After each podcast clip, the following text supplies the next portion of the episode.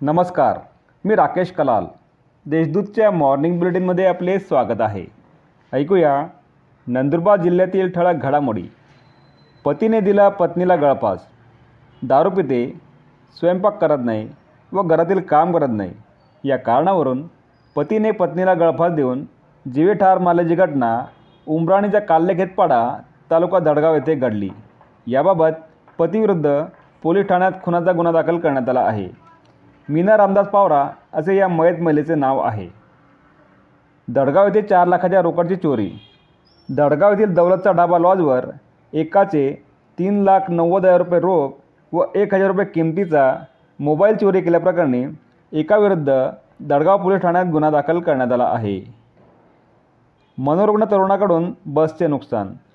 नंदुरबार तालुक्यातील रनाळा येथील मनोरुग्ण तरुणाने दगडाने बसच्या समोरील काच फोडल्याची घटना घडली.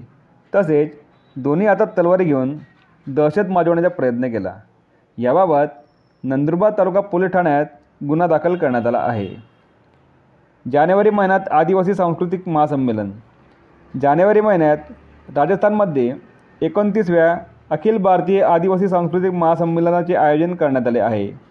या महासंमेलनाच्या नियोजनासाठी तळोदा येथे आदिवासी एकता परिषदेतर्फे बैठकीचे आयोजन करण्यात आले होते.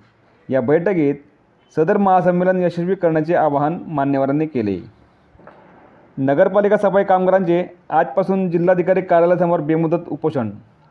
नंदुरबार नगरपालिका सफाई कामगारांच्या प्रलंबित मागण्यांसाठी आज दिनांक आठ नोव्हेंबरपासून जिल्हाधिकारी कार्यालयासमोर बेमुदत उपोषण करण्याचा इशारा अखिल महाराष्ट्र सफाई कर्मचारी संघटनेचे जिल्हाध्यक्ष कुंदन थनवार यांनी दिला आहे.